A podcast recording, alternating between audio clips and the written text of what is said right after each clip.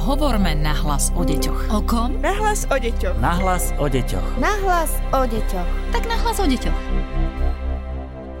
Je pred nami ďalší z podcastov. Pozdravuje vás Darina Mikolášová. A aj dnes to teda bude o deťoch, ale aj o nás, rodičoch. Hovoriť chceme tentokrát o tom, ako rozvíjať u detí grafomotorické zručnosti, ako dieťa naučiť uvoľňovať ruku, správne držať cerusku, ale aj o tom, čo môžeme vyčítať z kresby nášho dieťaťa. Ja som veľmi rada, že v štúdiu je už so mnou psychologička výskumného ústavu detskej psychológie a patopsychológie pani Ľubica Keverová Pozdravujem vás. Dobrý deň. Hneď na úvod sa vás spýtam, čo to vlastne grafomotorika je a prečo je tak veľmi dôležitá pre naše deti? Grafomotorika je vlastne takým tretím vrcholovým stupňom motoriky a pred tým tretím stupňom máme ešte dva stupne, tak ako prvý stupeň si dieťa rozvíja hrubú motoriku. Potom si rozvíja jemnú motoriku a na záver, ako som už spomenula, grafomotriku. Treba si uvedomiť, že tieto tri procesy veľmi úzko súvisia a navzájom sa veľmi ovplyvňujú. Na rozvíjanie hrubej motoriky môže dieťa použiť rôzne aktivity, ako napríklad chôdza po schodoch, potom to môže byť jazda na kolobežke, bicyklovanie. Dobré je aj naučiť dieťa skákať na jednej nohe, to je na tú koordináciu lezenie alebo behanie, potom rôzne podliezanie. Veľmi dobré aktivity sú s loptou, kde môžeme zaradiť hádzanie lopty, chytanie lopty. U detí predškolského veku to môže byť plávanie, potom rôzne hry na prelieskách, skákanie cez švihadla. U tých detí predškolského veku sa v tých predškolských zariadeniach v materských školách rozvíja pohyb spolu s riekankami a pesničkami, čiže sú to také hudobno-pohybové hry, ktoré sa deti učia, ako zvládať ten pohyb v priestore, čo je tiež veľmi dôležité. Hovorili sme o rozvíjaní hrubej motoriky, o tom, čo všetko vlastne musí dieťa ovládať, alebo teda malo by ovládať. Poďme k jemnej motorike. Ako ju vycibriť? Jemnú motoriku deti nemusia presvičovať len kreslením, maľovaním alebo modelovaním, ale existuje aj veľa zábavnejších aktivít, ktoré môžu robiť rodičia s deťmi. Napríklad dievčatka veľmi radi e, máme pomáhajú v kuchyni, ale aj chlapci. A veľmi dobre sa rozvíja jemná motorika napríklad pri pečení, že môžu spolu s mamou válkať cesto, vykrejovať koláčiky z formičiek, ozdbovať cesto, ale aj také tie jednoduché domáce práce, ako je vešanie prádla, štipcovanie prádla, alebo potom môžu to byť aj bežné veci, ako je zamykanie alebo odomykanie e, dverí. E, spolu s touto jemnou motorikou sa rozvíja u dieťaťa aj koordinácia oko-ruka ktorá už priamo súvisí v neskôršom období s rozvojom grafomotoriky. Keď hovoríme o tej grafomotorike, a aké by mal mať grafomotorické zručnosti predškolák? Už sme spomínali, mm-hmm. čo všetko by mal ovládať v rámci hrubej motoriky a ako sa to mm-hmm. rozvíja. Čo všetko by mal vedieť zvládnuť v súvislosti s grafomotorikou? Na rozvíjanie grafomotoriky môžu slúžiť deťom rôzne grafomotorické cvičenia, Buď ich môže robiť e, rodič s dieťaťom, môže si ich sám vymýšľať tvorivo, alebo môže si kúpiť rôzne grafomotorické pracovné listy alebo zošity. A keď to ten rodič pracuje s tým dieťaťom e, individuálne, sám a trošku do toho dáva tej tvorivosti, tak veľmi dobré je, keď začína s tým dieťaťom robiť najskôr postojačky s tým menším dieťaťom. A je to úplne takým tým jednoduchým spôsobom, že na stenu alebo na dvere si doma pripevní nejaký veľký hárok baliaceho papieru a dieťa postojačky začína si len vlastne robiť nejaké krúživé pohyby na papier a e, tak si vlastne uvoľňuje jemnú motoriku a uvoľní si tak aj ruku, ale treba dbať na to, aby ten papier bol upevnený zvisle vo výške očí dieťaťa, aby nebol veľmi nízko alebo zase veľmi vysoko. Tam si treba uvedomiť, že aby dieťa krúžilo celou rukou a dobre je, keď robí tieto krúživé pohyby, striedať aj rôzne druhy materiálov, lebo niektoré deti radi kreslia nejakými olejovými pastelkami, niektoré deti radi používajú vodové farby alebo temperové farby. Dôležité je, že keď to dieťa kreslí, tak musí vidieť vlastne tú stopu na tom papieri.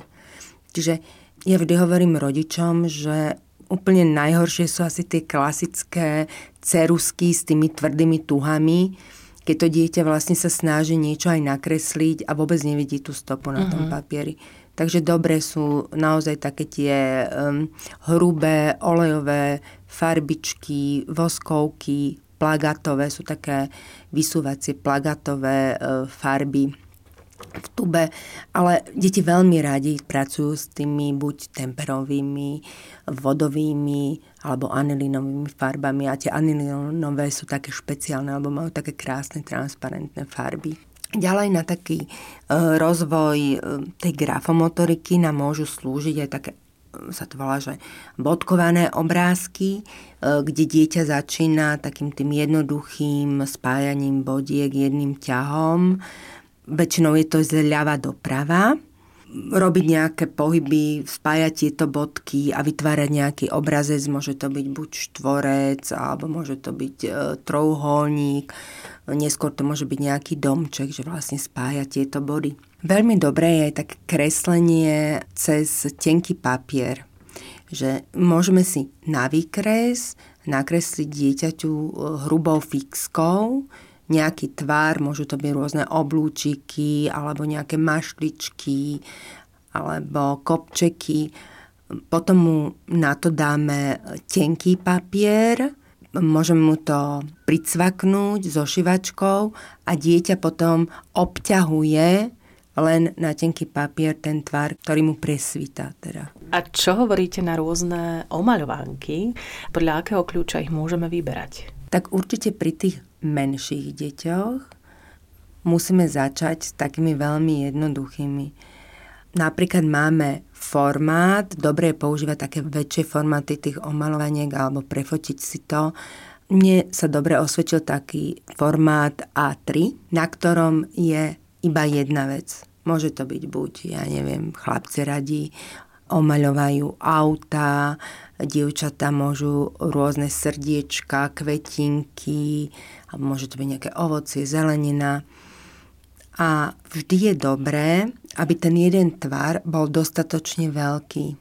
A tam vlastne pri tom omaľovaní to dieťa si rozvíja aj, už aj tú koordináciu ruka, oko. A prečo potrebujeme vlastne uh, s dieťaťom vymaľovávať?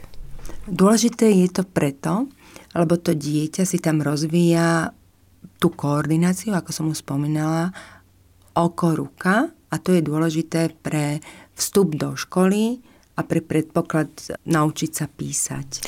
Sú ale aj deti, ktoré omaľovánky nechcú. Mm-hmm. Ja si spomínam na to, že som e, zvádzala veľmi dlhý boj so svojím dieťaťom, ktorému som stále ponúkala omaľovánky a nechcel ich. Nakoniec teda prišiel ten čas, e, kedy po nich siahol, ale chcem sa spýtať na tú taktiku, ktorú máme ako rodičia zvoliť. Máme nútiť tie omaľovánky, že vymaľovaj, um, musíš to robiť, aj keď to dieťa teda odmieta?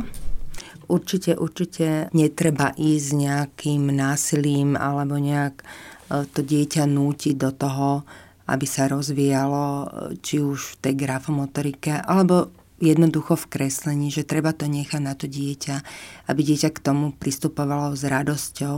A tam si treba aj uvedomiť, že každý výtvor, čo dieťa nakreslí, nemal by ten rodič hodnotiť nejakým súdom v zmysle, že to nie je dobré, že to mohlo byť lepšie aby ten proces nadobudol takú dlhodobú motiváciu, aby to dieťa sa tešilo na to e, kreslenie ďalšie alebo malovanie.